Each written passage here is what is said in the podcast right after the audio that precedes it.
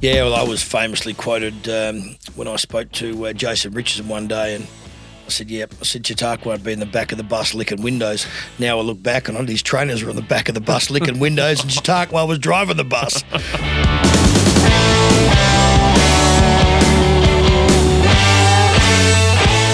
sports fans, and welcome to Quinny's Cult Heroes. Thanks to the Ladbrokes Listen Network. Our special guest today is superstar horse trainer and larger than life racing personality. A warm welcome to Wayne Hawkes. Morning, Mr. Quinn. How are you? You look a little nervous after that introduction. You thought I was going to give you a little clip to start the show. With you, I never know what's uh, what's around the corner, but thanks for having me. No, thank you for being here. We're going to have some fun today. We're going to talk about your journey, some of the superstars you've trained along the way. So, why don't we take it back to when you were a young fella? Your dad, John, was a trainer over in Adelaide. What were those early days like? And what do you remember about horse racing? Yeah, look, um, to be fair, the stables were in the backyard. Michael's bedroom backed onto the uh, what we what we uh, crowned the steel yards in Adelaide.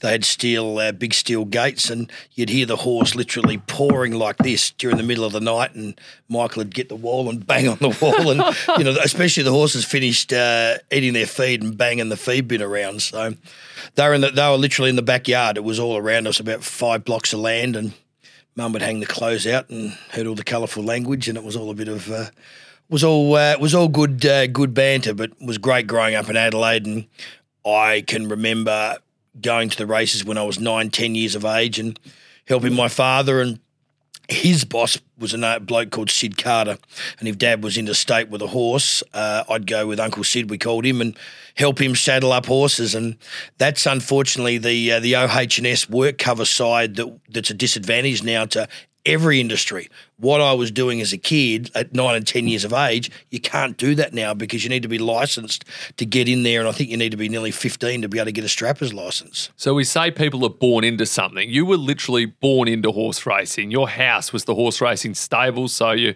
went in the backyard and you'd see horses. It's literally all you ever knew. I was uh, I was born in seventy one, and Dad gave up training in seventy two, I think it was. So he trained and owned his first winner for my uh, grandparents, his his father and mother in law.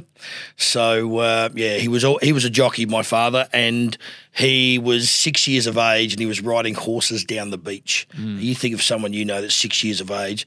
He was down at Glenelg Beach, and they used to ride from Glenelg down to Brighton Beach and back to Glenelg Beach, and then they'd have a then they'd have a wade in the uh, I think they call it rushing, where you'd put the horses in the water and the horses would rush through the water, and they the quote was rushing. Then they'd give the horses a sand roll on the uh, on the Glenelg beach. Then they'd put the saddle back on the horses and then ride them home. And we were right near. If anyone knows Adelaide, we were right near the Morphett Arms pub, so it was about a kilometre and a half from uh, from Glenelg Beach back down to uh, to home.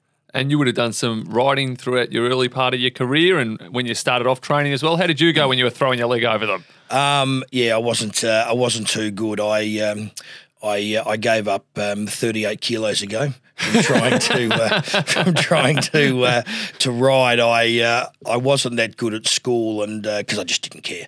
And to be honest, I was going to set up the uh, the biggest horse float company in the in the country, which I never ever got to do. But that was my childhood dream. And Michael was going to be my brother was going to be a mechanic, and we were going to have the biggest horse float company in the, in Australia. And from uh, all of my high school years, all my school holidays were spent at Goldner's Horse Transport, and I used to go around there and uh, drive the trucks and go with all the all the drivers. And Dad was great because he never ever pushed me to do anything because he saw too many young kids pushed too hard and too fast in the racing industry, and they turned their nose up at it. So, Dad never ever pushed, and was a middle of year twelve. I remember getting six percent for my accountant's uh, accountancy exam and um, so what I what happened was I just I remember clearly to this day they said walk in, you just sit down, and if you finish early, you can just get on your uh, it was Pac Man or something back in that Super Mario Brothers back in the Space Invaders back in those days. So I walked in, signed my name on the top, went the multiple choice, went A B C D A B C D, turned the paper over, put my hand up, and started playing games. Well, we were six minutes in, and all of a sudden, you know, there was there was hundred kids in the gymnasium. Well, who, who gets kicked out? It was me. And I did everything right. I got kicked out and the teacher went berserk. I said, but what did I do wrong? You told me to put our name on there. When you finish, turn the paper over and sit there and start uh, start you know playing your game. It was way before mobile phones. Playing the game, and so I got kicked out. I got six percent for my accountant's exam in the middle of year twelve. Mum thought it was probably time I uh, I left school, so I went did a horse husbandry course at uh, which is now Magic Millions, and I uh, I worked there for um, for what did I do? Oh, I know I was there for six months, and I got I learned I learned pretty much learned to ride because I really wasn't didn't have a pony at home because we had thirty one stables at Cliff Street, Glengowrie, near Morphettville, and there was never any room for the pony. So then what happens after that? Your dad's going really well at Adelaide, but he's run second seven times to Colin Hayes in the Adelaide Premiership. And then you jump ship and go and work for Lindsay Park. Correct. You, you're well researched. You are. so what happened was was that uh, I did this horse husbandry course, and it came time to go and do two weeks work experience. So Dad asked Colin's son David, who was the Adelaide foreman, with uh, Tony McAvoy was his understudy, and Dad asked David Hayes whether I could go and uh, work up there for two weeks. So two weeks turned into about eleven weeks and um, yeah, it was uh, it was quite sixteen uh, year old up there. I remember it was it was the year At Talaq had won the uh, won the Melbourne Cup. I remember watching the Melbourne Cup from uh, from Lindsay Park, and they had great horses like uh, Military Plume and Wraparound was a baby, and there were some great years uh, up there. So I think I la- yeah I think I lasted 11, 11 weeks. I didn't quite get past my three months probationary. So what happened at the end of the eleven weeks? Um, what happened in the eleven weeks? I got the sack. They sacked you. What happened? Who well, sacked you? Tony McAvoy. Tony McAvoy. Tony McAvoy sacked me. How did that happen? Tony McAvoy sacked me. What happened was that uh, I can say it now because uh, Colin Hayes is no longer with us, but he didn't have any idea that I was working there. So I went up he he he he obviously went to Melbourne every year for the spring and just stayed there the whole spring. So I was working at Lindsay Park, as I said, At Talaq won the Melbourne Cup that year.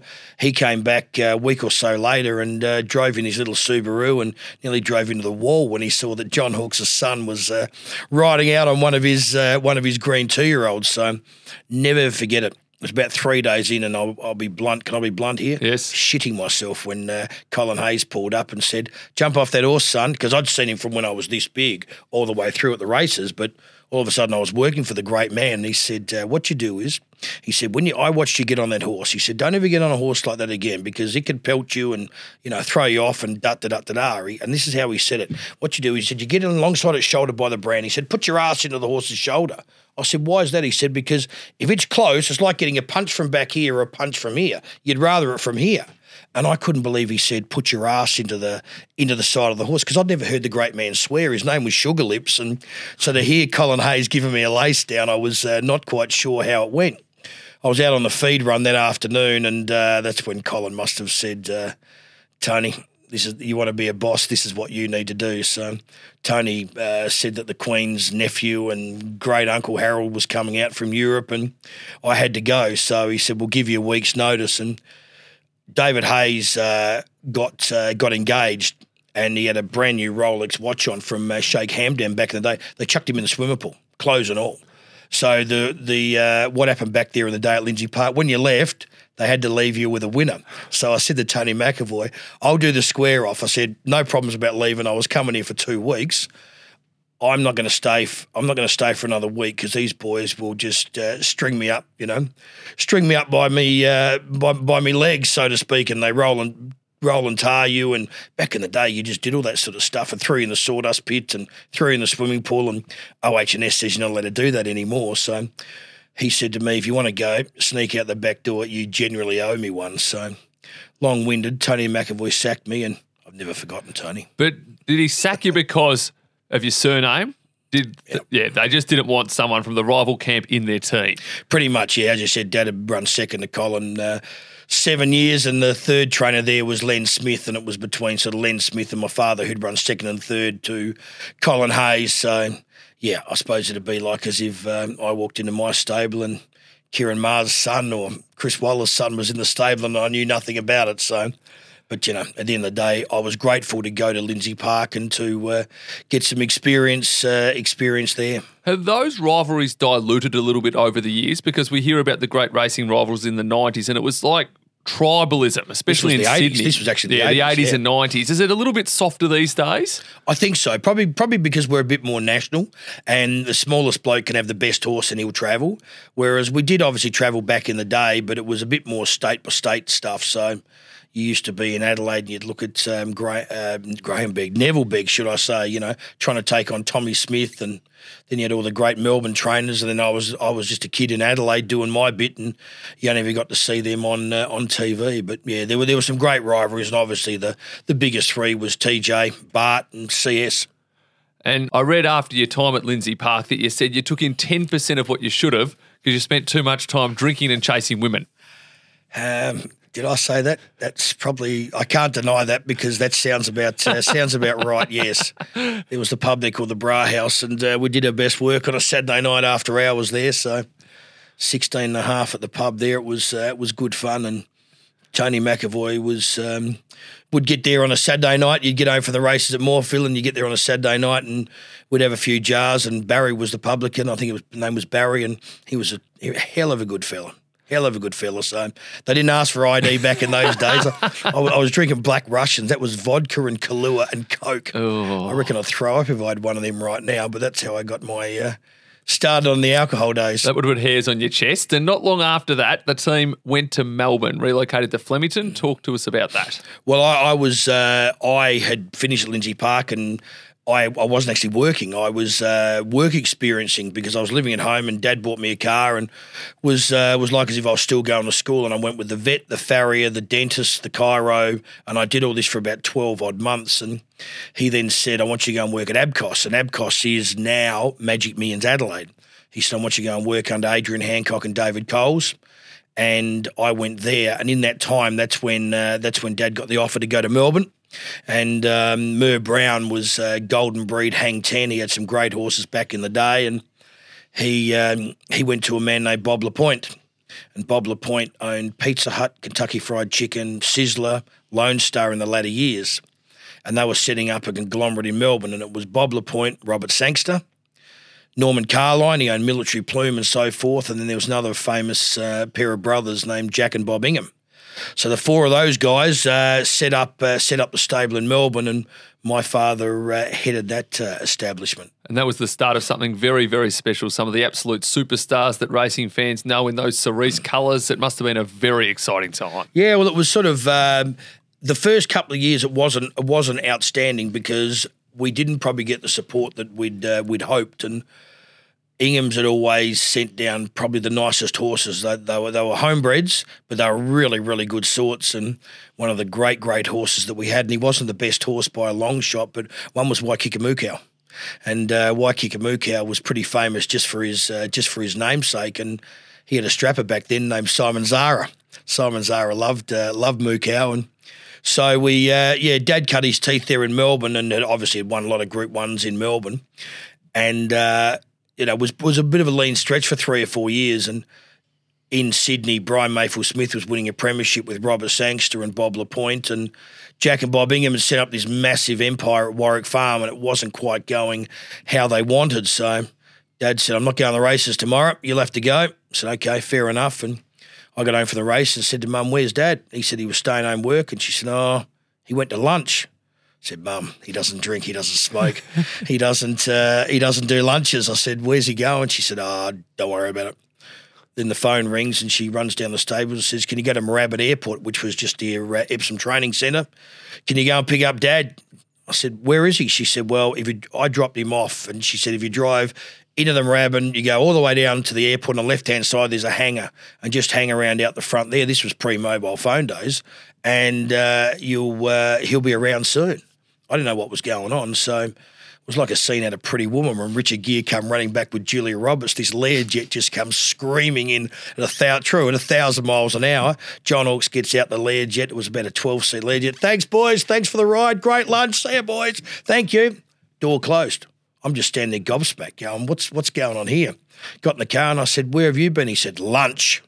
I said, lunch where? He said, none of your business.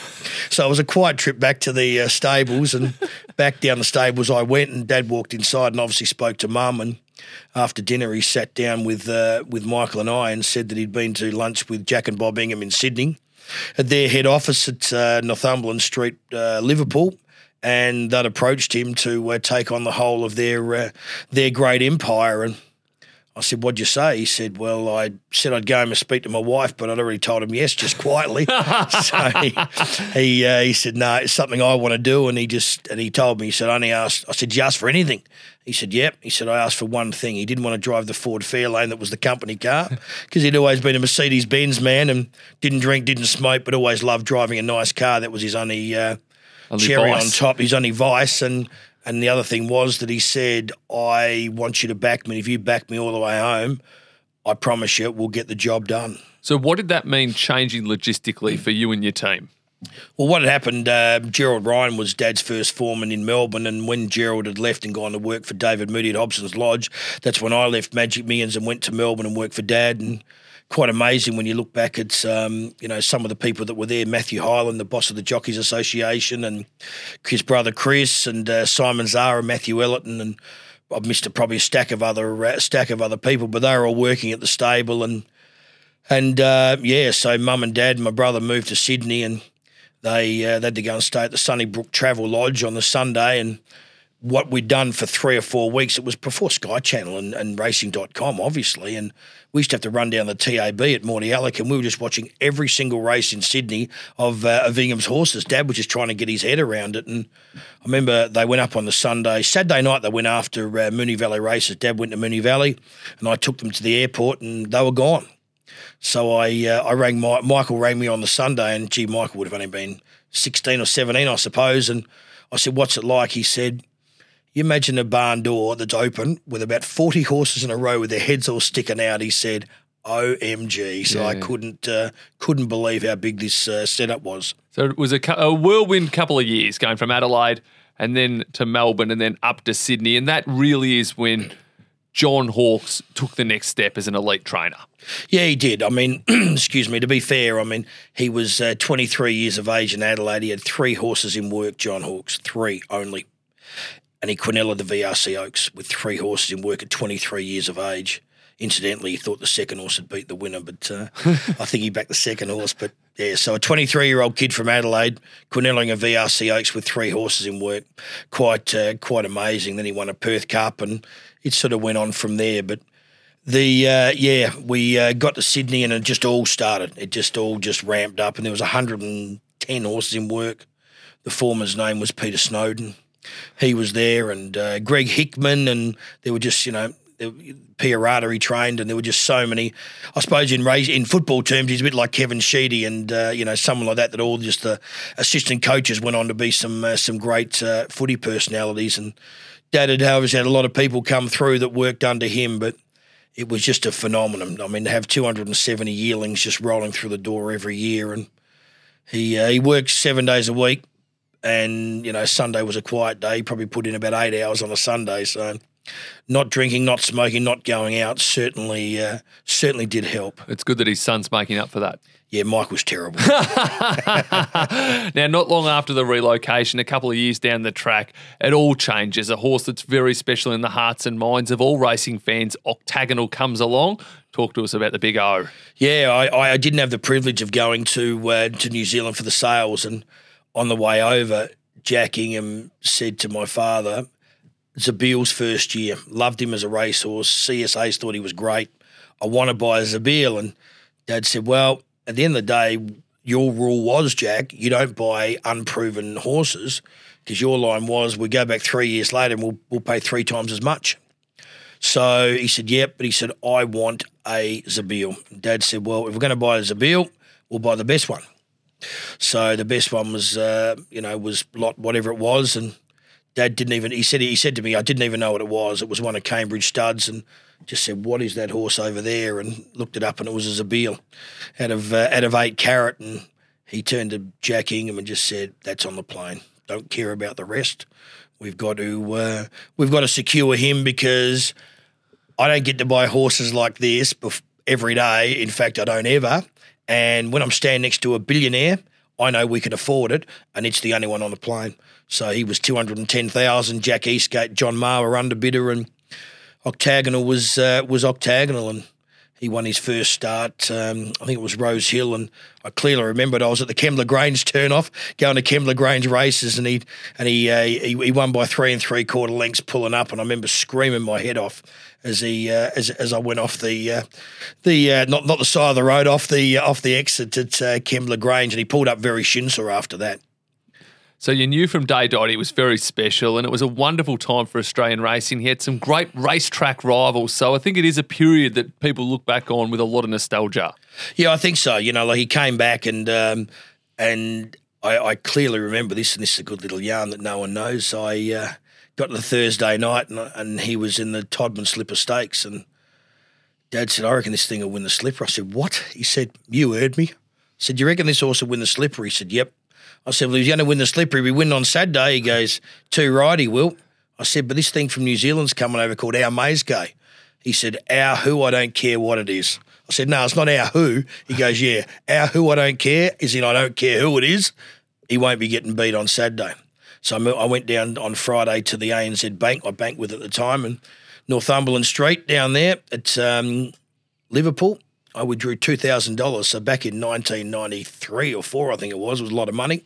I was getting paid about $200. I withdrew 2000 so I went the races and I had uh, a thousand at sixteens of him in the Golden Slipper, and I had a thousand about eight, eight or nine to one it was in the Todman, and he beat our Maizcay by the proverbial bob of the head, and so I had, I had a ticket there riding for uh, sixteen thousand to one. So probably I don't know whether I could have gone and cashed in. They didn't have those sort No, of I don't uh, think so. bonuses back in those days, and if anyone can remember the uh, the octagonal race, it was uh, for me after the race. It was like this. The, uh, Just recap for the listeners what happened then after that for Golden Slipper Day. After Golden Slipper Day? Yeah. Well, he went, uh, he then won the uh, Sires Produce and then he got beaten in the Champagne. He went to the paddock, he came back and the nemesis was there again. Now Maizcay in the Caulfield Guineas and Dad said he won't get beat. He got beat. He ran third. So Dad hummed and hard for days about whether to spell him or run him in the Cox Plate. And he said, I'm going to run the horse in the Cox Plate. And he ran in the Cox Plate and took to uh, took mahogany to uh, to all but run him down. And after the race, uh, John Hawkes had his Tom Cruise sunglasses on and had it wouldn't take him off. And uh, the only reason he didn't take him off because he had a tear in his eye. And that was a day he said, "This is the first champion that I've ever trained." And that had a lot of weight, obviously, because uh, John Hawkes had never. He, he wouldn't call a great horse a great horse. He'd say, "Yeah, he's okay. He's just okay. I'll let the horses do the talking." Where were you, Cox Plate Day? Cox Plate Day, I was there. That was, uh, gee, there's a couple of stories here. Cox Plate was there. We had three runners, Cox Plate Day. Flavor was in the two year old race. He won. Dono was in the AAMI Vase, the lead up to the Derby. He won. And the third runner was uh, was the Big O, and he won. My brother was, uh, where was he? He was working at the stables in Sydney and he had the weekend off. And he came down to Melbourne. And my brother watched the octagonal win the Cox Plate standing on, you know, your four foot high household, three foot high household wheelie bin at the 200 metre mark. Him and his best mate were standing on the wheelie bin. We had uh, seven winners that day, uh, and uh, they just, everything just won everywhere. I think Booth won in Brisbane, and uh, we won a silver slipper with um, Strategic's little brother. I can't think of his name. He went to stud, but it was that long ago. But uh, we had seven winners that day, and I remember my brother walked up to me and said, "Here," and he gave me all this money that was the was not not the plastic money today, was all the scrunched up money. Every pocket and every sock sock was covered and full of money. And he said, Here, just grab this. I have no idea what my brother won that day, but um, I do know he rang his girlfriend in Sydney at the time, and it's not his wife now. It was his girlfriend and said, Go to the airport, get on 1A Qantas and get your backside to Melbourne. It's our night tonight. So he did that. She came down, we went out, and um, I remember where we were. I can't remember the name of the place, and I looked outside, and it was daylight Sunday morning. it was dead set. It was daylight, and I said, "Hey, hey, look outside. We got to go." It was daylight saving, so the sun was up uh, early, but uh, we were driving home uh, down the Nepean Highway down to Epsom Mordialloc. And old mate was a racing fan, and he said, "Do you mind if I put uh, it was RSN in the day? He saw Sport nine two seven. He said, "Do you mind if I put the radio on?" I said, "Sure, no problems."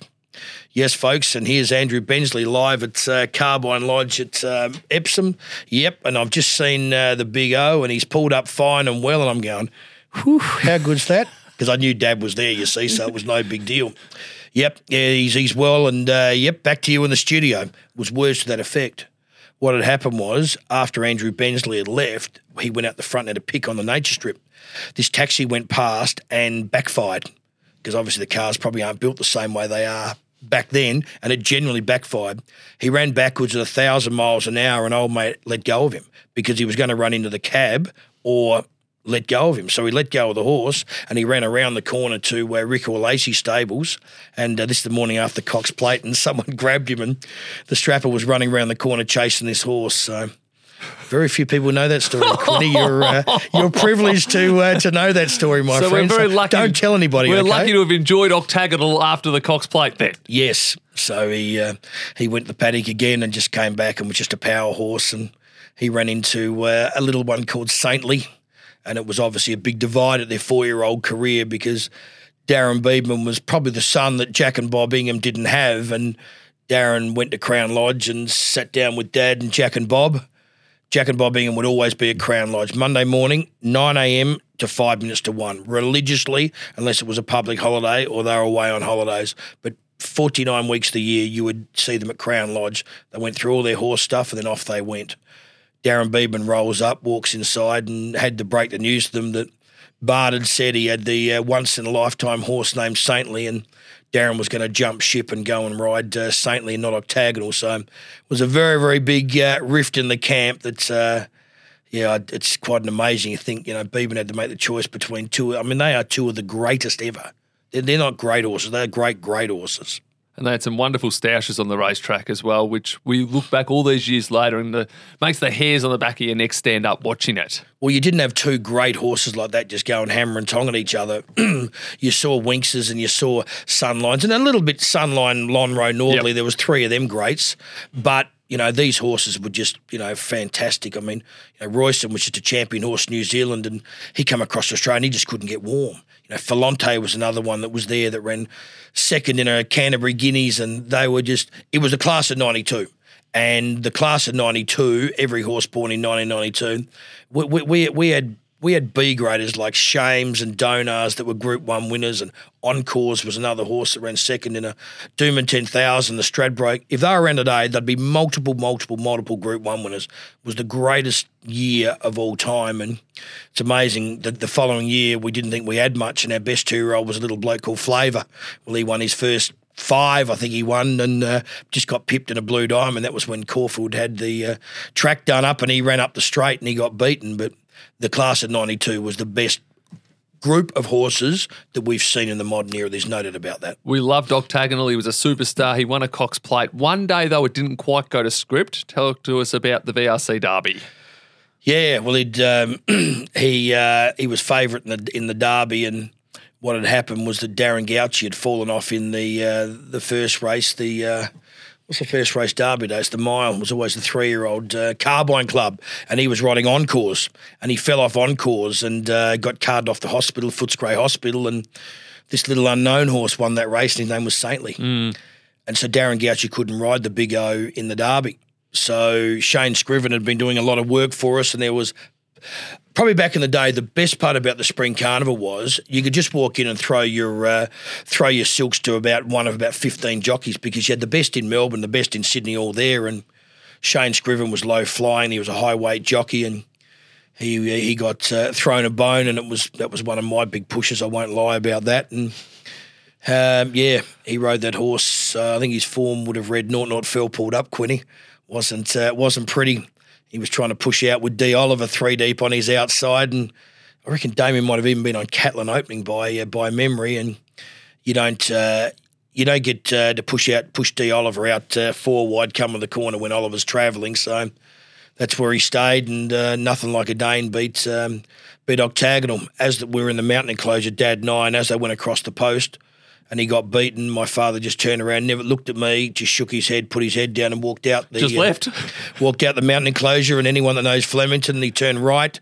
He went up the back of the stairs. He could walk past the train line and walked out the back into Ascot Vale and just literally disappeared off into the sunset. And we still had runners for the rest of the day, and he just disappeared. He just he just left in disgust. Gee whiz. So, So- he doesn't normally react like that, John. No, I mean he's always been vocal and wears his heart in his sleeve, but he just couldn't believe that. So.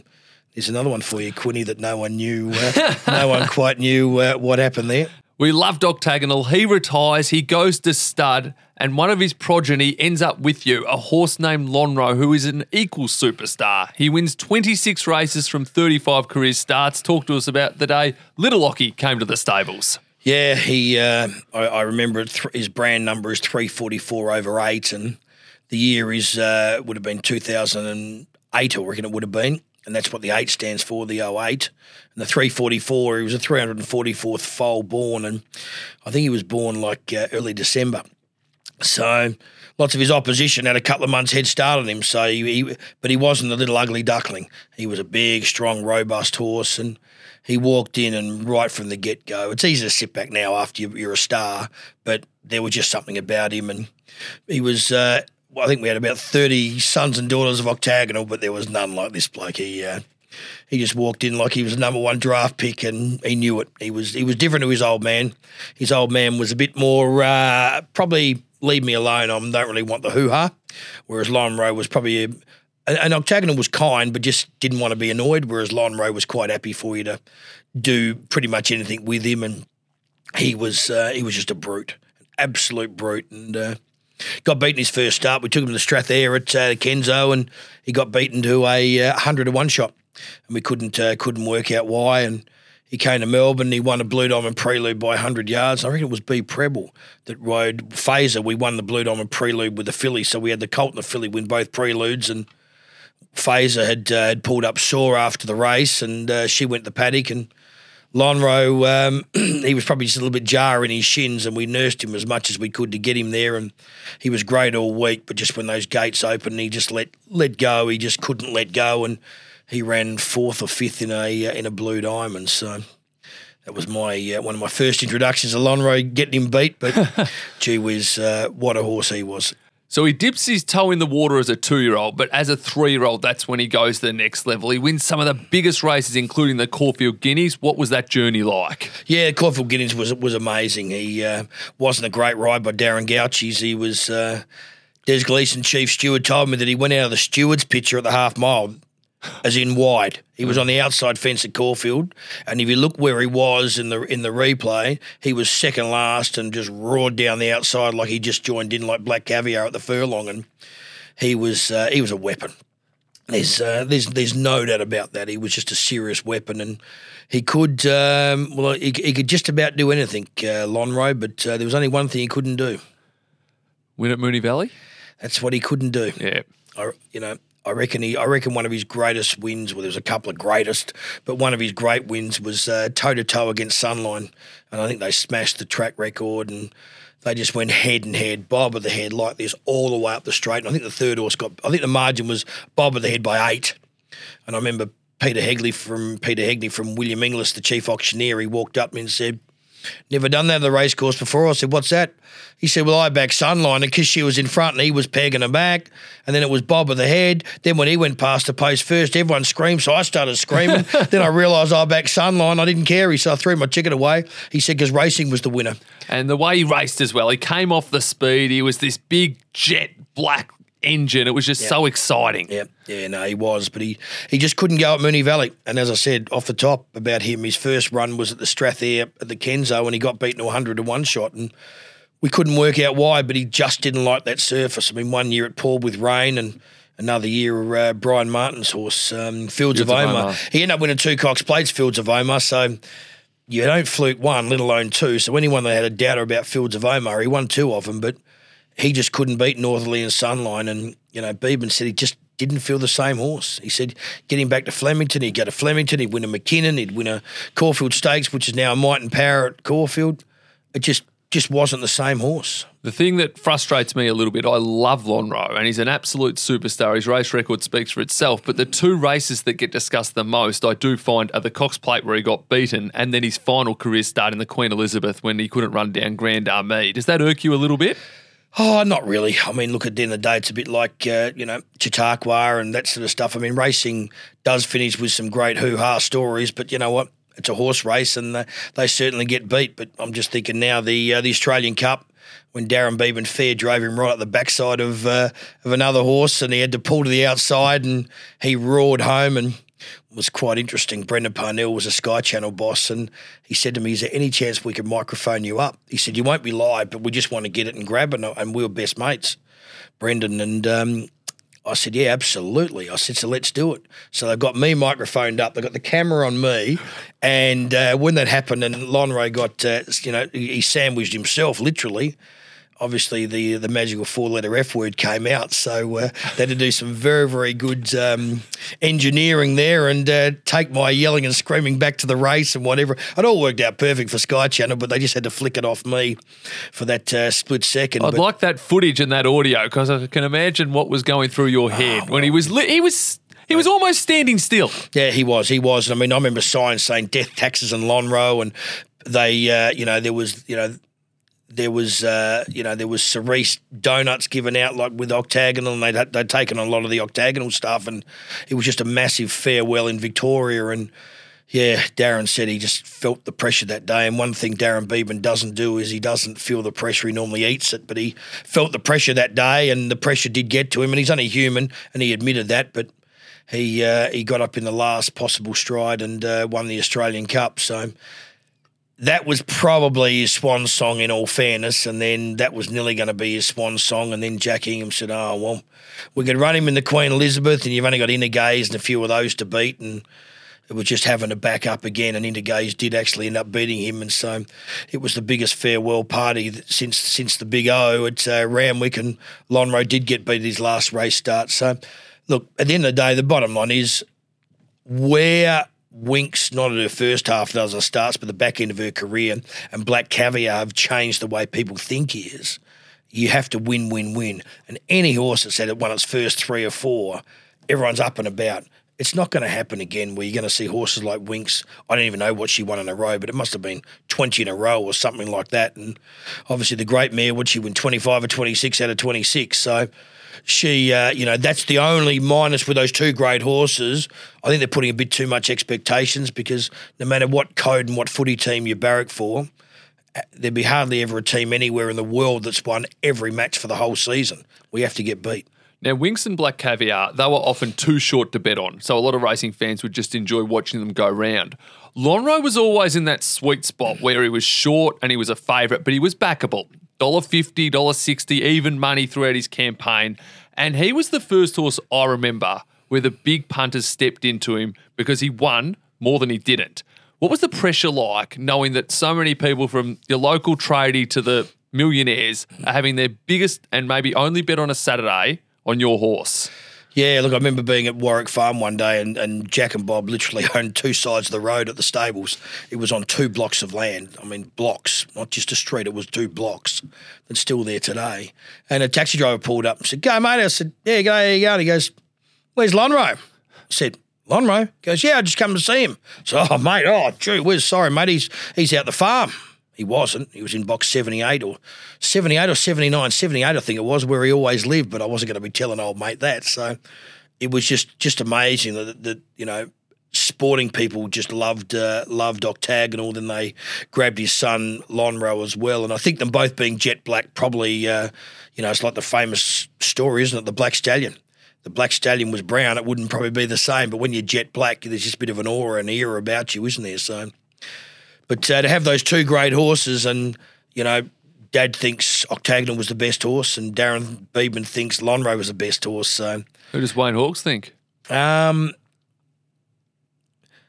yeah, I don't know. I've, I've, you know what? No one's ever ever asked me that question, but. Uh, gee whiz, who am I to judge John Hawkes and Darren Beadman? I'll just sit in the middle and say they were they were both as good as uh, as good as each other. But yeah, they were they were different types of horses. They certainly were. But I suppose the difference was that, you know, you, you think Octagonal was beating the Saintlies and Nothin' Leica Danes, but then Lonhro was beating Northerlies and Sunlines when he when he wasn't at the Valley. So the Big O did it everywhere. He won on seven tracks and um, the only metropolitan track in Melbourne and Sydney that Octagonal didn't race at was Sandown. But he ran on the seven tracks and he won on all seven because even Canterbury had the Canterbury Guineas and Lonhro. Well, he couldn't go. Uh, he couldn't go on the Strathayr in Sydney. and He couldn't go uh, Cox Plate Moonee Valley. So if you look at it, a champion champion just does it anywhere, anytime. So you'd probably have to give it to Octagonal. Octagonal. It's a great question. It's good pub debate, and it's Well, it great because it's a is. positive one as well. It's good. We're talking about the superstars. I find it fascinating that there was so many full brothers and sisters to Lonhro, and none of them really did anything. The likes of Spikes and whatnot, who had to go to Brisbane midweek to break a maiden and whatnot. It's incredible that Lonhro was such a superstar, but then none of the other siblings got that ability. Well, look, look at me. I mean, I'm bred in the purple with a million dollar pedigree, and Michael Hawkes can run, and I've got no ability. So I thought I'd just uh, put it out there and say it. But what is it's just the it's just a little quirk, isn't it? There's very few horses like uh, like Octagonal because his brothers and sisters won. There was there was probably ten or twelve of them, but but six of them were you know group group one winners. I mean, it's just a Eight Carat's one of the greatest broodmares in the world, let alone New Zealand. So yeah, it didn't work with Lonhro's brothers and sisters, and but you know we with Ingham's because they they they weren't predominantly buyers; they were more breeders.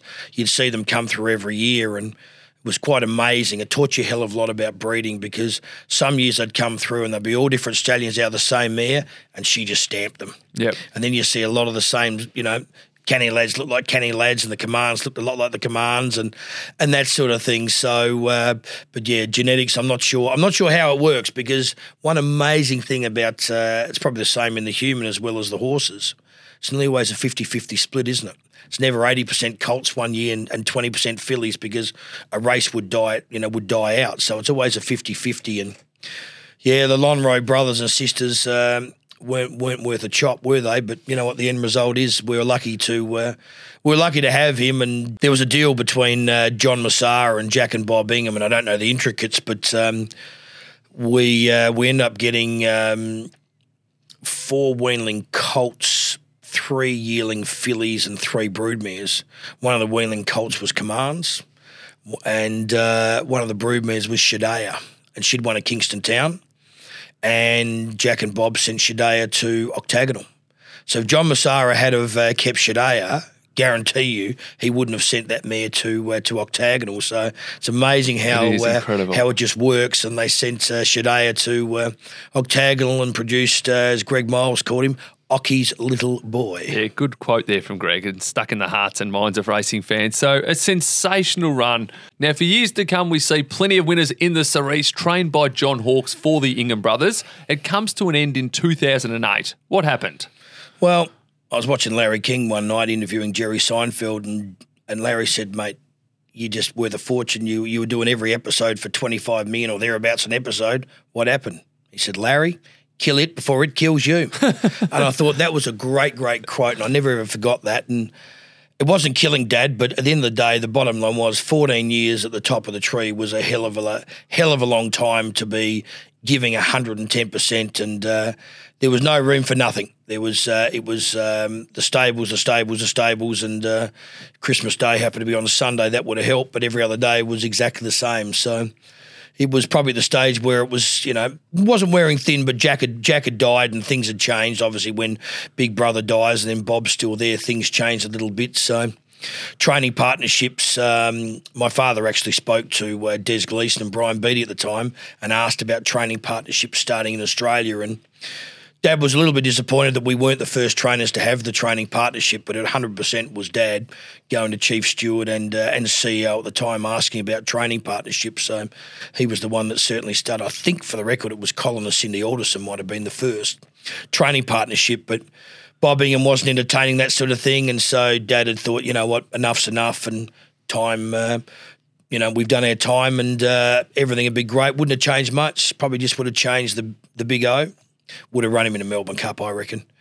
Never, never ran him in a Melbourne Cup, but you would have run him in a Melbourne Cup. He could, he could do anything. That would have been. Uh, it was my minor regret. There was very few regrets, and you shouldn't have a regret. But if there was a regret, it would have been that um, that Dad didn't want to run him over two mile because he, as he said, he said no one remembers that till Ackburn in Canny Lass in the C.F. Orr Stakes and breaking the clock at uh, Sandown over fourteen hundred. People only remember At Talaq for winning a Melbourne Cup. So Dad didn't want him tarnished when he went to stud as far as a uh, a two mile plotter for winning a Melbourne Cup. So that's uh, that's where that was. Isn't that bizarre that winning a Melbourne Cup would decrease his value at start? Well, it's amazing that race because it's the race that stops a nation, but it's the race that breeders want nothing to do with.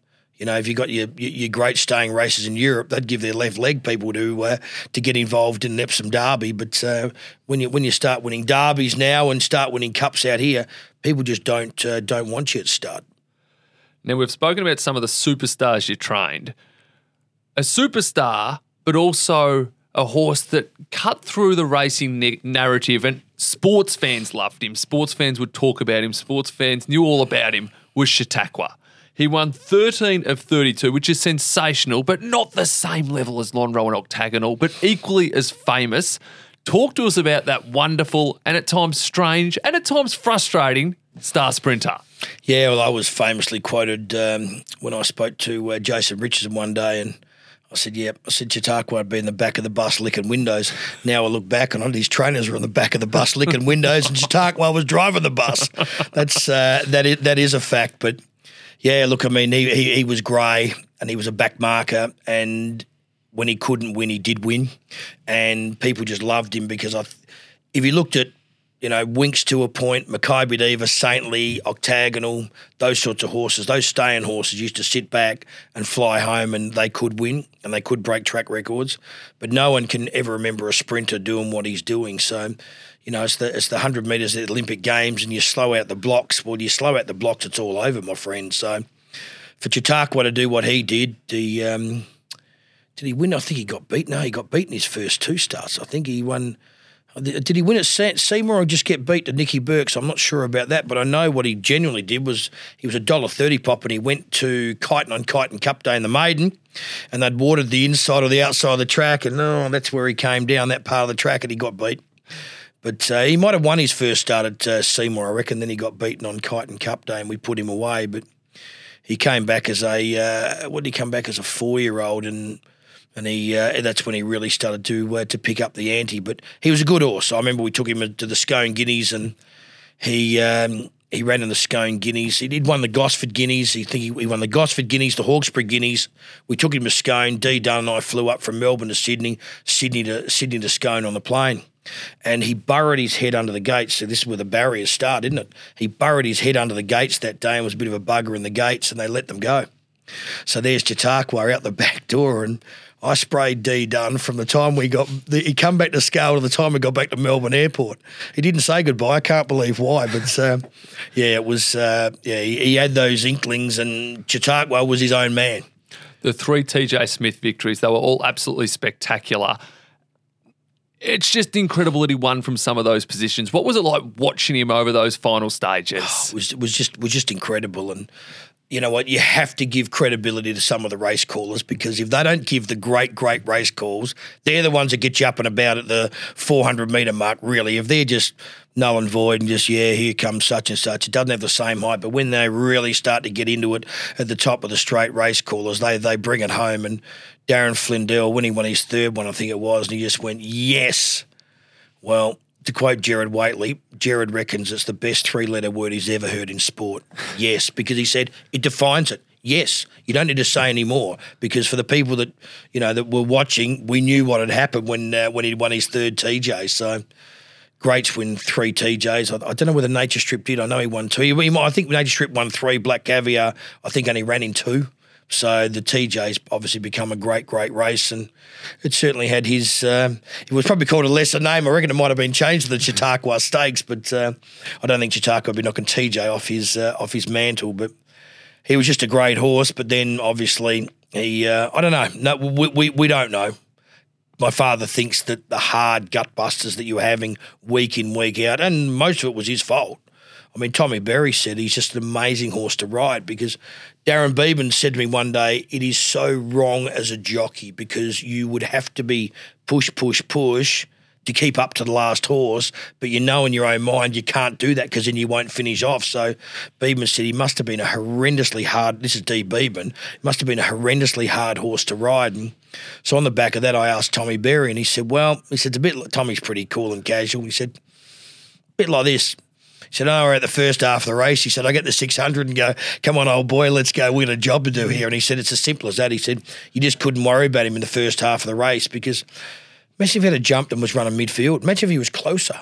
You know, I mean, I think in All Age Stakes one day he was um, he, he was bottled up on the fence, run about six or seven. Of course, he never got out, did he? So uh, even when he raced on the pace, he didn't uh, didn't get the chance to get out. But he was just a freak of freaks, and non-racing people really actually warmed uh, warmed to him, which was great for the sport. I love it when Australian horses race overseas because it's almost like you've got the whole nation cheering for a sporting team. You go to Hong Kong to contest the chairman's sprint. It was an unbelievable victory. He was literally not in the vision. Talk to us about being trackside to watch him charge down the outside under Tommy Berry for victory. Well, it was uh, was was was thirty minutes before the race, and they're racing in Hong Kong every half an hour, and they're all on course. The horses literally live after the winning post. So at, they, as soon as the horses go out in the mountain, out, out into the track for the race before, they bring the next horses in. Well, as Chautauqua was rolling in with all the others, they went past the winning post in theory. And so he lost his marbles. So he was half a muck lather because he was always pretty good at the races, and he lost he lost his marbles and like you know th- I mean this is a story in itself. I mean Brenton Avdulla had nothing to do with the horse, but he's mates with my brother and st- was a stable rider, and he just got in the plane on the Saturday night just to be there Sunday to go and see this horse race. And so what happened was uh, Michael said, "I'll stay with the horse," because Michael had been with the horse the whole time. Britt McDonald was the girl that rode him, and she was ready to get on the plane that day on the Emirates plane with um, with the horse. And they rang up and said she can't travel with the horse. I said why? They said, well, in 1962, there was another Brit McDonald that had an international uh, question mark against her name from like a, you know, FBI, CIA, come whatever, and there's a there's a you know question mark, so we're not they're not allowing her to go with the horse. What? True story. Yep. So Michael rang me and said, "Oh, I've got to go with the horse." I said, "Good luck, brother." I said, "I hope he's better in the plane than what he is because he'd never been in a plane." I said, "I hope he's better in the plane than what he is in the barriers." As a brother would just give a little left jab and thought, "Wow."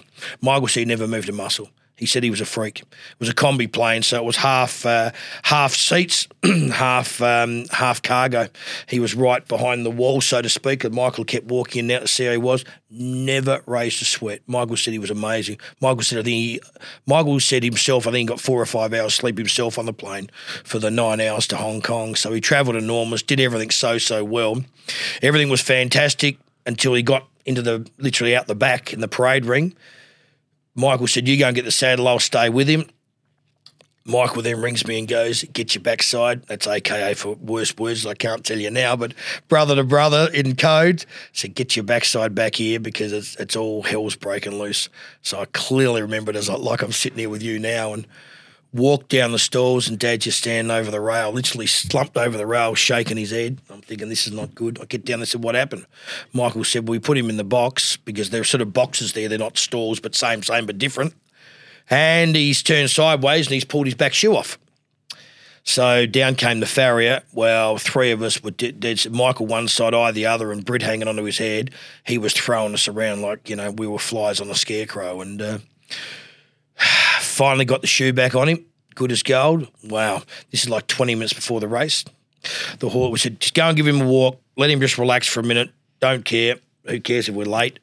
Britt walked him forward, just turned right, went whack, ripped the same shoe off again. You're kidding me. This all happened. So no one knows about this because it wasn't on footage, it wasn't on camera. No one could see any of this. You know, the stewards and everyone could, and we could. And I clearly remember looking over there, and there was Dad slumped over the rail, and Brenton Avdulla is standing next to him, patting John Hawkes on the back, going, "It's okay, boss. We'll be right. We'll be right." I can imagine Dad going, "Get off me, leave me alone," but he didn't. Um, we couldn't get him. We we got him back in the box, and he was just out of control. I said, just go and walk him out out there again. And he took two steps outside the box, and then he stood there. said, "Oh mate, come and chuck it on here." He stood out in the middle of the open, stood there, went bang bang bang, replayed him, put the plate on, was good as gold. Walked back in, saddled him up, out there he went. so what, were you thinking? What was your confidence Yeah. levels like then? So it is the absolute rule of thumb for, uh, I I know from a trainer's point of view, when that happens, you're off, you're done. It just it just don't work. You know, the old replating behind the barriers and ah, I'll throw me ticket away and you're just thinking all that same sort of stuff. And I just kept thinking, wow, we've been here for two weeks and you couldn't have asked it to go any better. Never left a note, never, never, not a blemish. Couldn't fix anything more if you had the, you know, if you were if you were God get there with 30 minutes before the race and it all just turns to custard. So we're behind the gates and we stood on top of the uh, the winner's stall and there was a little TV like over here in the corner. So Michael said, "Well, I'll watch it here." I don't know where. Yeah, I don't know. Don't know where the old boy was, but uh, most of us were standing there. So what happens is the race is off and he's out the back as he does. They come around the corner, he's there. All of a sudden, he goes out of the, out of the, out of the screen. And Michael's turned to me and said, "Oh," I said, "We've got one TV and we're watching. Must be watching the stewards' footage or something because he's gone out of the uh, he's gone out of the TV, hasn't he? Gone out, gone out. Can't see him, can't see him, and we are dirty as thinking we've got thousand TVs on a race course and we're watching the wrong TV. All of a sudden went, Phew! and then he won and we looked out and there he was going past us live. I mean, you could. I've got goosebumps now just just talking about it. It just feels like it was yesterday. And so we genuinely thought we were watching a, a TV screen of a steward's patrol footage, not watching the real footage. And Tommy said he was just unbelievable. He said he just straightened up and was going good, and they just went lickety split out in front, and which they always do in Hong Kong generally. And he just ate it up and he just roared down the outside. So that was a moment in itself. And then what happens on International Day for all the winning connections? The hundred piece band. It is dead set ten by ten. Hundred piece band plays the national anthem of the winning countries. So when when Advance Australia Fair came on, all the Aussies that were there literally come running down to the to the to the uh, you know to the winning winning post, and everyone sung Advance Australia Fair. And Winfried Engelbrecht-Bresges has been the boss of Hong Kong Jockey Club for forever. Said I've been here every year for forever, and I've never ever seen people run down from their own nationality and just cheer the horse home and sing the national anthem. So it was a phenomenal thing. And then that's when the Aussie part kicked in that you were, you know, you didn't go there representing Australia, you were representing yourself. But to end up uh, doing something like that was special. And um, one child that night, uh, we certainly represented Australia uh, in uh, in fine form that night. It was uh, an amazing trip, and I, I, you know what, to be involved in be involved in a couple of slippers in my own right, and you know half a dozen with Inghams and stuff the the trip to Hong Kong was the best of the best because you'd taken a horse away and just got the job done overseas. And we know how hard it is having used to have stables Adelaide, Melbourne, Sydney, and Brisbane. But when you're travelling horses overseas, it uh, you know it showed me with the Melbourne Cup horses for them to do what they did when they used to come out here back in the day, starting with Vintage Crop. What a, an amazing, amazing performance from the trainer, the staff, and the racehorse. It was an absolute superstar Chautauqua, and that was a very special day for Australian racing, and even more special for Team Hawkes. Just to add the little quirk to the nature, though, the end of his career where he literally wouldn't partake. And there's some great footage of the jump outs and he wouldn't jump out and they flash to you and you just shrug, like, what do you do? We still don't know why he did that, why he stopped participating. It was even more bizarre that one barrier troll he did then get going and was enormous. So he clearly didn't lose any ability. He just didn't want to race anymore. If you had him at the farm or you had him, you know, out in the middle of Flemington or at Rose Hill, out he'd jump. But as soon as it became, it was only once official where he went in the gates and out he jumped, and that's when he went enormous that day. But he just knew. He genuinely just knew, and I suppose it was him just saying, "I've had enough." Enough. You know, I mean, it was just was like that uh, movie Stripes, wasn't it, with the zebra and he's, you know, the gates open, he's kicking the hell out of it, and it just was going nowhere. So it was, uh, well, it was sort of embarrassing to be fair because I'm, you're just thinking, wow. But then it got to the stage where it sort of got a bit comical, really and uh, I never forget the day at Moonee Valley, and um, when he was that was that was the end of it, and the press was, was standing around. It was like uh, it was like the opposite of Bart winning his twelfth Melbourne Cup, where they're all standing around trying to get interviewed. Though I, was, I said to Dad and Rupert Lee and all the owners, I said I better go and face the music. Dad being Dad said, "Well, you you talk better than me. You better go over there." And well, I just what can you say? What can you do? It was it was better to have known him than to have never had him, but he was what he was, and. Uh, is he a different cat? One hundred percent he is. But I suppose that's the uh, the legacy of Chautauqua. And you know, you look at Black Caviar that was almost perfect and it nearly didn't happen at Royal Ascot and whatever. I mean, there's no such thing as the the perfect. But yeah, Chautauqua, he was. Uh, yeah, people loved him and hated him, but then they loved him. It's quite amazing, wasn't it? You know, he just had such a such a great following, and you know, he was so good for uh, for horse racing. But it doesn't work this way. But imagine if he had a jump from barrier three and lobbed in the box seat. He would have won by the length of the straight. Would have changed the rules. He would have I know, I know it doesn't work that way, but uh, would have been would have been amazing to see him just be a normal racehorse for a while. Now, everyone had a theory on why he wouldn't jump out of the barriers. What were some of the strangest theories you heard and some of the suggestions people were giving you? Yeah, no, we had plenty of uh, plenty of help. Advice is for free, and everyone loves giving it. I find. But uh, one guy rang up, and he's probably going to watch this and say it was me, but I don't remember his name. But he rang up and he said, "I'm from uh, Northern Queensland." He said, "I can fix this horse." I said, "Right." He said, "I'll just." He said, "He said you can come up." He said, "I'll clear the spare crew." He said, "You can come up." He said, "I'll clean clear the spare room out for you as well." He said, "Just let me have a week with him." He said, I'll ride him up the top of that bloody hill. He said, he'll jump out the gates, my friend. He said, I said, riding up the hill. He goes, yeah, but I've got a few other knacks. I said, listen, I said, we're not, we're not doing anything untowards or anything cruel or anything like that. I said, it's not what we're about. I mean, we didn't get there and whip him with stop whips and do all that sort of stuff because we just, you didn't do it. You're a horse person. And if he's telling you he didn't want to do it, he didn't want to do it. Simple as that. Because as I said, practice, practice, he was perfect. So yeah, so old mate said I'll ride him to the top of the hill and back every day. He said I'll sort him out for you, but um, we had so many phone calls, emails, letters, messages. It was uh, and genuine people saying, "I think I've got it." You know what I mean? It's. Uh, I remember when Octagonal had his uh, came back at his early four year old career and he just didn't fire a shot. He did in the Underwood. He, he didn't fire a shot and he did in the Underwood and. I remember one bloke telling me, "You don't understand." He said he's a diabetic. He said just cut all the sugar out of him, and you know, I mean, it's just as I said, advice is for free, and everyone loves giving. But I'm not bagging the people because people genuinely were wanting these great horses to do what they did, but they're animals. And someone said to me one day, "Would you like to know what Chautauqua thinks?" I thought about it for a second. I said, "No, don't think I would." Might hurt my feelings. Well, I'm not sure. Well, I know I know what he would have thought of me and uh, and everyone else because uh, that was that was clear. Funny horse, you know. I remember remember Francesca Cumani. They said, "Can she come down and Channel Seven do an interview before a uh, a Darley or one of those sorts of things?" And she just walked. I said, "He's quiet. He's no problem." She said, "Oh, good, good." He walked the box, spun his backside to her. He didn't go to kick her or nothing, but he that was just him. He just he just had no interest. My daughter would stand on the manure bucket, and she'd stand there. She was only this big, and she'd stand on the bucket. Come on, Chautauqua, come on, mate. No, no, just had no. He just turned his backside to you and just looked the other way. He was uh, he was certainly a uh, a loner. I'd love to get two things after this: the audio of you watching Lonhro in the Australian Cup, It's there somewhere. and all the emails that came through, the suggestions how to fix Chautauqua. Yeah, no, there's. Uh, do you, you think you think back, it's like a remember when, isn't it? Uh, the uh, yeah, it's you know what, racing's been good. Racing's been very very good to me and my family, and uh, my family and I, should I say?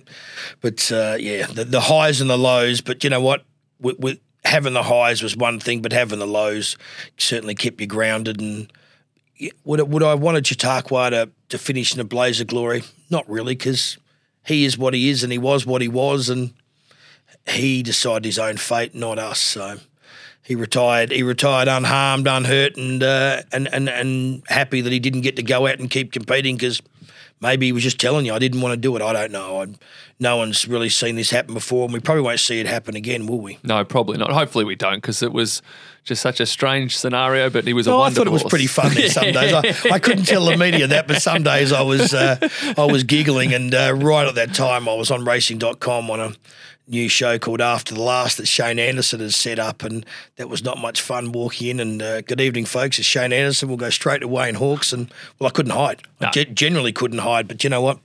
People made up their own mind about Chautauqua. Well, you and Team Hawkes have done an amazing job. You've won so many big races. You've won two Golden Slippers, 2014 Mossfun, 2018 Estijaab. But the final horse I want to ask you about is a horse named All Too Hard. He won seven of 12, including that famous Caulfield Guineas over Piero. He was a blue blood and he was a superstar. Yeah, he was. He was the uh, the top price horse of the William Inglis sales, and Nathan Tinkler bought him. And I remember it was his first start in the Talindert, and I rang him a day before, and he, I said, "G'day, how you going?" He said, "Don't worry about how I'm going." He said, uh, "Is this the horse I've been waiting for all my life?" What do you say to an owner to that that's poured in squillions of dollars and hasn't had the success that he'd hoped to have? And that was the quote. Is this the horse I've been waiting for all my life? And uh, I said, well, I think he is. He's uh, he's done everything right, and you know, you never know until race day. So he won that. He won the uh, VRC Sires and.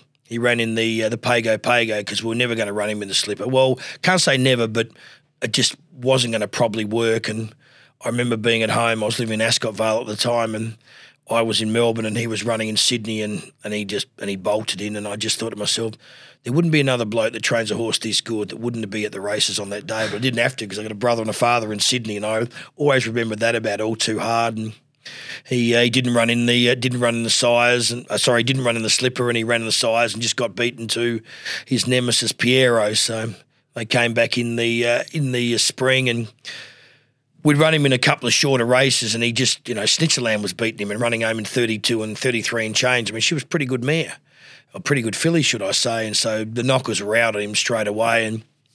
To be honest, Nathan Tinkler said, "Let's go and run him in the uh, the spring champion." Dad said, "No, no, no, no will still go to the Caulfield Guineas because if you win a spring champion, it doesn't have the same who are as the Caulfield Guineas. And don't worry about Piero. Let's just take him on full noise. And probably what I think it was Nash rode Piero that day, I think, and it wasn't it wasn't a great ride by Nash. He probably was a little bit unlucky not to have won. Let's let's uh, let's be totally honest about that. And but uh, down the outside we went, and then all too hard went to the. Uh, he went to the uh, to the next level, didn't he? And there wasn't much he couldn't do, and probably my, one of my greatest times with all too hard. It was a bad time. Was it was five fifty in the morning, and Dad said I didn't want to work all too hard too early on race day. It was a dollar thirty favourite for the Australian Guineas, and he had a mortgage on it. And um, Furlax ended up winning the race that year. No one remembers Furlax, do they? Nope.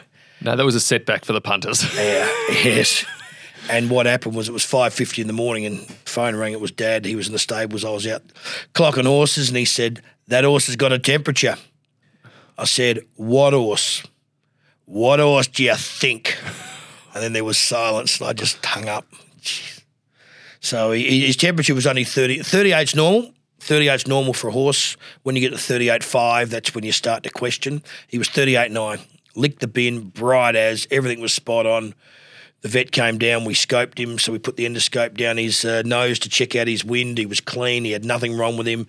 We we scratched him. We ran bloods. He was perfect. No, no one knows why. Just for that right moment, his temperature was what he was. So he had uh, nine weeks between. I think it was the uh, he won the futurity in the C.F. Orr. Then he was going back to his three year old. So he'd run two weight for age, you know, group ones, and was going back to three year old set weights. That's why he was about a dollar thirty. So he didn't run. It was nine weeks between runs, and then he won the uh, All Aged as his uh, as his final run. And Danny O'Brien walked past me and said, uh, "One of the greatest training performances I've ever seen John Hawkes pull off." And I always remember that. And uh, you don't get many uh, many raps from uh, from opposition trainers. And Danny said one of the greatest efforts ever. Nine weeks between runs for a colt to end like that. So he won the he won the All Aged, and I was, and Vinery had bought him after uh, oh, at some stage and had valued the horse at $26 million. No, they bought him in the autumn because he only had three starts with Vinery and he won them all. Mm. He won the uh, the C.F. Orr, the All uh, C.F. Orr, the Futurity, and then he won the All Age. So there I am uh, standing on the podium with uh, Gerry Harvey from Harvey Norman fame, and he he whispers across while the speech is going and goes, how much was it for first? I said, as if you care. You don't need the money. Don't worry about it. I'm the one that needs the money. And he just looked and went, oh, just asking. There was a bit of controversy in that all age stakes. Was that when you beat More Joyous? Yeah, I, th- I think it was. He, uh, yeah, it was a. Yeah. Singo wasn't too happy that day. No, he wasn't too happy that day. It was a day him and Gai, I think, went toe to toe, didn't they? After the uh, after the last, and there was a bit of a bust up, but they got back together and life's good again. All's well, ends well. Now, we've loved having a chat to you. You've been so entertaining and informative. I just want to end with a question that people always ask me how it works, and I've said, I don't know. I'll ask Wayne. Someone wants to buy a horse. What's the process? From a, a yearling, they want to anyone. get involved. Yes. Someone says, I've got you know, yep, two hundred thousand. Yep. How does it happen? Well, what I would suggest to people is go to your trainer. Go to your trainer and ask them because if you're gonna if you're gonna go to your trainer, you might as well put all their your eggs in one basket with the trainer. And if you had say two hundred thousand, I would advise you to buy four shares in four horses. Spread your spread your eggs. How much did all those people own percentage wise in Black Caviar? You Not a lot. Well, yeah, but you don't know. That's the answer. So the bottom line is if you own 2% or you owned 100%, you'd obviously want to own 100%, no doubt, when you know how good they are. But you're better off to have a small piece in four pies because it's not easy. You know, one, one day an owner said to me, it's, a, it's not an easy game for an owner. You might get four runs a prep and you have two preps a year, so you're only getting eight cracks at the cherry, and he's right. So I would suggest that you just you know go to your trainer and say, "What have you got for sale?" and um, pick out the one that you want, and uh, and just you know put put your eggs in uh, in multiple baskets. Obviously, different now. You know, back when I was a kid, most people raced them one out, whereas that doesn't happen uh, happen anymore. Most of them are smaller uh, smaller shares and and syndicates, but. Um, it's a great industry, and you see people like us go off and lose our you know what's when you win. If I ever did a sportsman's function or something like that, they say, What's it like? And I always say, It's the best fun I've ever had with my clothes on. Can you think of a time when an owner's just been so happy and so wonderful to deal with that the win has meant even more because of how great they've been? Um, yeah, look, I mean, at the end of the day, I mean, it's amazing. I mean, some owners like to have a bet, other owners just don't like to bet. So people get their big thrill out of winning races, and, and it doesn't matter whether the race at Bulla McCanker or a Group One at Flemington. We all want to win at Flemington and Randwick and those places, but owners are just happy to win anywhere. That's one thing that I've always found that they can make a hell of a story about the Bungour picnics if they really, really want to uh, to make a story out of it. So racing's uh, it's got some amazing tales and and things like that that you could talk about for uh, for forever. But you know, if people haven't been involved in racing a horse and you get to race a horse, people genuinely are smart, clever, you know, in their own business.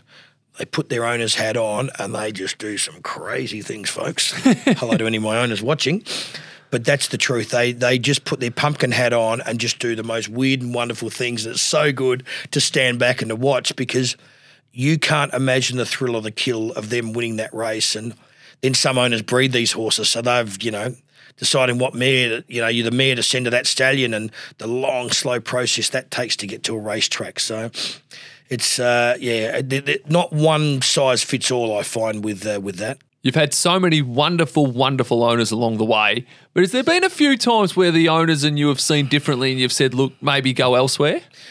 Yeah, that that I remember one clear day that uh, that was going to happen. Um, horse had come down from Sydney over the spring carnival, and Dad said categorically it's running there on that day. A couple of the owners said, "Oh, why would you run it there? Why wouldn't you run somewhere else?" And he said, "Well, he said I'm training it, and I reckon it'll win that, and it'll go on and win its next race." And they went, Ugh, and then they, yeah. And so you knew who was right. Then that horse came out in the uh, in the autumn and won a uh, won a Group One. Silence, but that's okay. each and uh, each one of their own, or whatever the uh, the saying goes. But um, look, no no one's right and no one's wrong in this game. I mean, it's it's easy. It's funny how everyone has a voice after the race, and not many people speak up before the race. To be fair, everyone's an expert after the winning post, but you get any football match, no matter whether it's soccer, rugby, Aussie rules, everyone's an expert, aren't they? How hard is it when a horse gets taken off you? I can think about Northern Meteor, who you did all the hard work with, and then Guru took the horse, went to Gai Waterhouse, went bang, bang, bang, and won a Coolmore. yeah, we had that was straight after we'd uh, we'd left Ingham's, and um, we had Real Saga that was our first winner. That was one of the favourites in the Golden Slipper, and we had Wanted and um, Northern Meteor in the box as well. So you had two great colts and yeah, that was a that was a tough six months. It certainly was. You you left Ingham's without a head collar. Didn't own a head collar. To have to go and start up again, and was through no fault of our own. It was um, they just decided to take the horse, and Gai just got him right in the day, and he won. Then he won the Coolmore Northern Meteor, and Eddie Hayson decided to take Wanted office at the uh, the wrong time, and he went on to win a Newmarket handicap. So it was uh, that was certainly uh, not bitter, but you know you're just very very disappointed that you, you don't own the horses. In fairness, I mean, what are you? You're just a manager, aren't you? I suppose a horse trainer's a manager in real in real terms because you don't own it. You don't own it. You're just managing it to the best of your ability. So when you had two horses there that was sitting there right from day one of leaving Ingham's. They were uh, two pretty hard horses to uh, to replace, but yeah, you know what? that's a bit of a low light, but there's not many low lights in uh, in my career. No, and you've had some wonderful horses join the stable as well. Now you've trained for some of the biggest names in Australian racing, so surely after winning some of these big races, there's been a little well done, Wayne. And here's something for you. Talk to us about a sling you've copped along the way. I, re- I reckon the best one was uh, was the day uh, we were in Brisbane and we were staying at the stables uh, that we were just you know it was a, we didn't have the stables at that stage and it was in the Ingham days and Jack Ingham said to Dad, "Oh, we'll go back and look at the uh, look look at the horses after uh, after the race." And Dad said, "Oh, do you really want to do that?" Yeah, I do. So because the stables were, you know, compared to what we had, would be great facilities, but you could only get what you could get, and they were lovely and clean and everything. They were just very, very old, should I say? So I remember it clearly. We um, what had happened was the morning of the race, Jack and Jack Ingham and Dad flew in on the uh, the Ingham's Learjet. Jack got there and said uh, Deposition's uh, favourite in the Qantas Cup, and the Qantas Cup was the Saturday before the Stradbroke. Was a twelve hundred metre race. He said he's favourite for the uh, for the Qantas Cup, and um, my track rider Warren said, "Oh, boss, Overpitch is going better than him." I said, "Shut up, will you?" So what? Jack spun around and said, "Excuse me," and I said, "Yeah." I said, um, "Deposition's nine to two favourite for the Qantas Cup, but Overpitch had won a uh, two MW, which was a two Metropolitan win race on a Sunday at Rose Hill, and he went to Queensland and he was thirty three to one, and he just absolutely just went into state and just flourished and went whoosh and." So um, Jack Ingham's got the favourite in the race, and he walked along the betting ring and um, wiped out the bookmakers, and Fairron wiped out the tote, and Overpitch won, of course, at uh, thirty-four dollars and change. And I still, this is honest gospel. I still remember walking through the, um, I think it was like the last race of the day, and I still remember walking through, and Jack's wife Sue was stuffing money into her. Uh, they were the cash days, and he wanted the cash. Was stuffing money into her uh, into her purse, and I thought, well, how good's this? So uh, Jack says, oh, I want to come back to the stables and see the horse and see the boys. And because we probably had, we had 10, well, we had a carnival that year. We won 12 stakes races and we won the Derby. We won the Oaks that year. We'd, uh, we'd annihilated them, to be fair. So Jack was in a good mood, obviously, and came back to the stables. We're all waiting at the front. The stretch limousine pulls up. Jack and everyone, my mum, his wife, everyone gets out the car and in the stables we walk. And Waikika Moo cows there and um, all these horses. And Jack says, geez, Johnny, it's uh, not like home, is it? He said, no. He said, I think we need to buy, it. this is true. He said, I think we need to buy our own stable. So the very next year they, they went and bought, um, was uh, he bought the stable off Tommy Smith, I think. And um, they half knocked it down. They called it Tenor Lodge after our Group 1 winner of the Queensland Derby that year, Tenor. And Jack said, uh, boys, well done, Warren. Good from you. Jack, big man, tailored suits, pulls out the biggest wad of grey nurses. Now, the people that don't know, the grey nurses were nicknamed for the $100 notes. And he had a wad like this, all folded over, ten hundred dollar notes. There was thousands. I don't think I'd ever seen so much cash in my hand. And He went, whoop, wrong pocket. Put his hand back in his pocket, pulled it out, pulled out a ream of 20s and gave me $10, $20 and said, son, take the boys for a drink. and as I'm looking, this is true, as I'm looking at Jack Ingham, Dad's standing behind Jack Ingham and doing the you say one thing, you are in big trouble. Thank you, Mr. Ingham. Thank you, Mr. Ingham. Thank you, Mr. Ingham. And out he walked back to the stretch limo, back on his Learjet. And you should have seen, we still look like the helium balloon with a pin in it. Went unbelievable. Anyway, that was my one and only sling from Jack Ingham. 200 bucks at the Hamo Hotel at Racecourse Road lasted about four and a half shouts, I think and that was when I reckon pots were you know two bucks a pot. That Oh, was my best my, my best sling. Tipping a thirty four dollar winner in a lead up to a Stradbroke. And they, I swear, they cleaned out. They cleaned out the bookies in the tote that day, The poor track rider. You must have thought Christmas had come early. mate. I, when when he pulled that wad out, I thought, hallelujah, here we go, brother. There'll be one for me, one for him, and one for her. No, wrong. And the quote was, "Oops, wrong pocket." You got to name a horse. Oops, wrong pocket. Yeah, you're probably right. I never never really thought about that. And uh, we've got Race in the Cerise. how good. This has been a brilliant chat. We've absolutely loved it, Wayne. We're going to end with one question that everyone listening will have their pen poised for. Can you give us a horse to follow over the spring? Yeah, everyone wants to uh, always wants to ask that question. It's certainly never easy. You know, we had Airman and Altivo that both won at Flemington a couple of months ago, and they look pretty promising. There's there's one called Coca Cabana.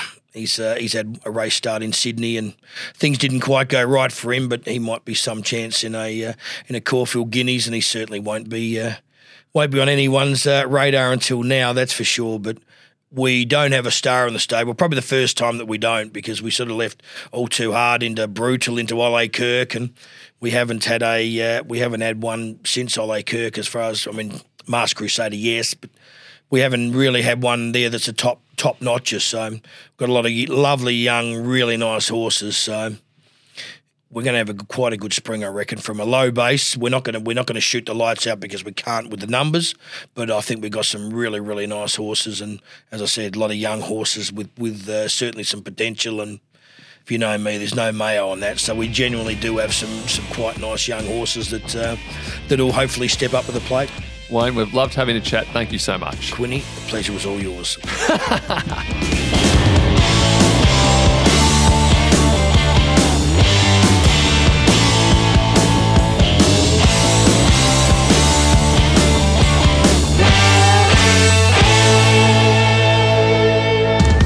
Hey lads, a guy in the community says he's keen on the Ruffy in race 7. Do we trust him? Well, his username is Big Stats Guy. Say no more.